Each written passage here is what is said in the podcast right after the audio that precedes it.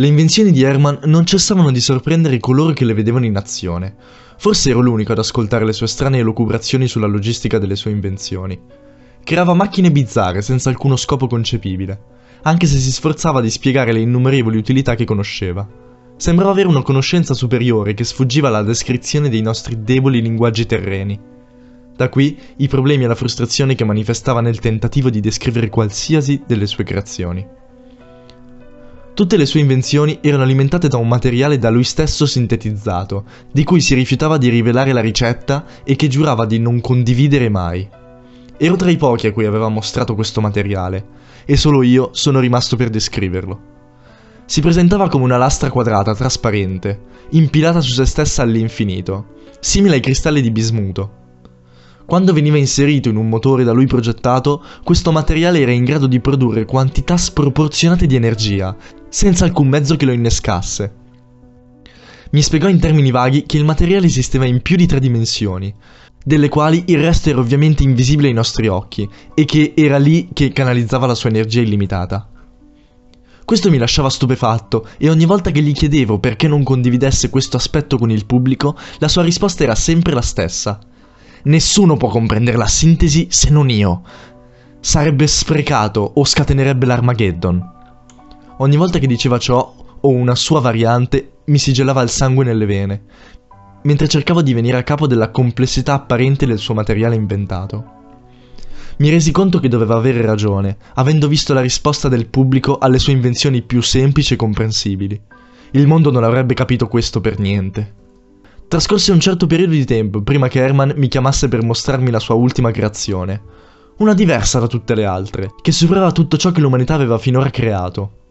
Con le sue parole, era il dono di Dio quello che Herman aveva fatto con le sue stesse mani. Questa descrizione mi riempì di timore, poiché temevo quale tipo di creazione Herman potesse definire di natura divina. Organizzai un viaggio per andarlo a trovare e mi recai nella sua casa isolata. La prima cosa che notai fu l'evidente follia che il sorriso di Hernan tradiva ora. Ascoltai il suo inquietante monologo nella sua sala buia, l'unica fonte di luce, l'ultima delle quattro lampadine tremolanti di un ventilatore immobile al soffitto. Che ironia, pensai, un genio meccanico come Herman lasciasse la sua casa cadere in un tale stato di abbandono. Poi il suo monologo disgressò brevemente dalla macchina e sembrò rispondere al mio pensiero. Devi capire che non sono più un imbrattacarte come potrei essere stato prima, sibilò. È solo che ho cose più importanti di cui preoccuparmi rispetto a ciò che esiste in questo reame materiale. Non ho bisogno di cercare la perfezione quando essa esiste già nelle sfere superiori. Detto questo, si alzò dalla sedia e mi fece segno di seguirlo. Mi condusse nell'oscurità della sua casa senza esitazione. Mi resi conto allora di quanto tempo avesse vissuto al buio e subito mi allarmai e mi inquietai mentre il timore tornava. Il timore raggiunse il culmine quando Herman aprì la porta del suo seminterrato e... Stranamente, tutte le sensazioni si attenuarono. L'intera discesa delle scale e l'ingresso nel seminterrato, relativamente ben illuminato, sembravano smorzarti, come se una grande energia offuscasse la mia mente. Poi vidi, vidi la macchina divina che Herman aveva creato. Era una porta, una porta metallica, perfettamente quadrata, lunga 4 metri per lato, sospesa a mezzo metro da terra. A ogni lato, anch'essi sospesi, c'erano due massicci cristalli del misterioso materiale di Herman, che giravano in direzioni opposte. L'aria attorno a loro ondeggiava e occasionalmente credevo di scorgere un lungo piano che si estendeva dai bordi dei cristalli.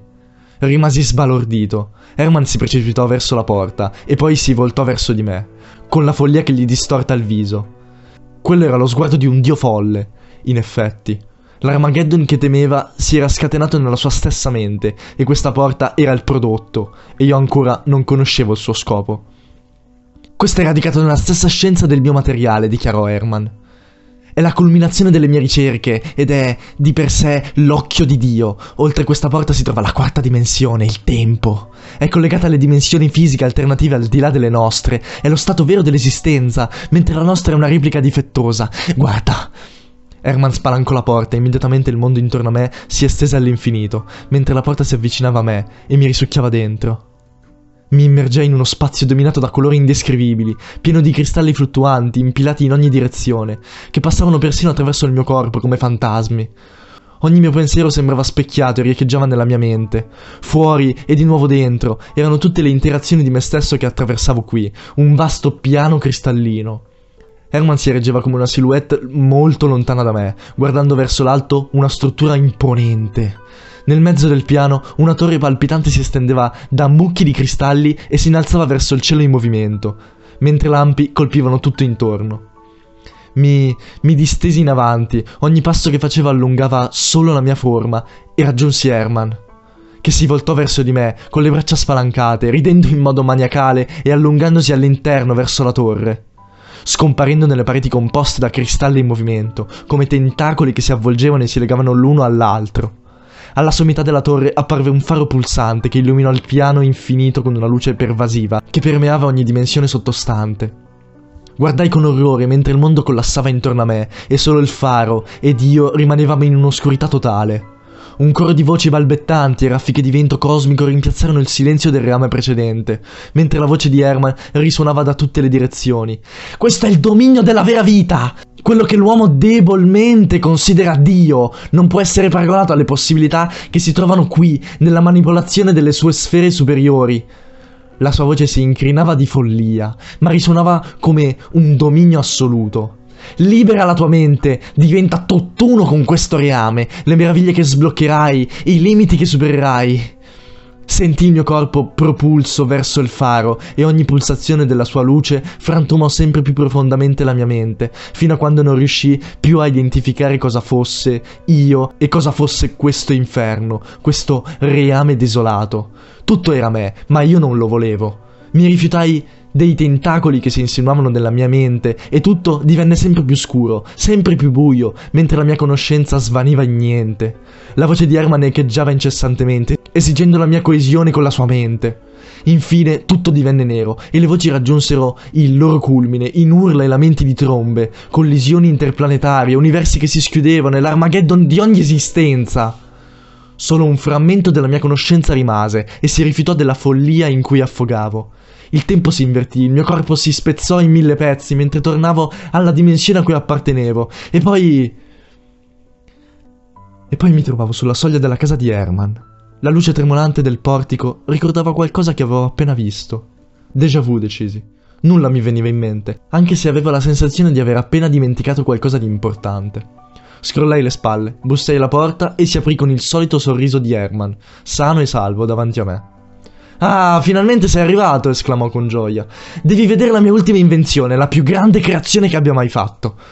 Lo seguì nella sua sala buia, dove una serie di ingranaggi elettrici gorgogliava e scintillava in un'armonia unica.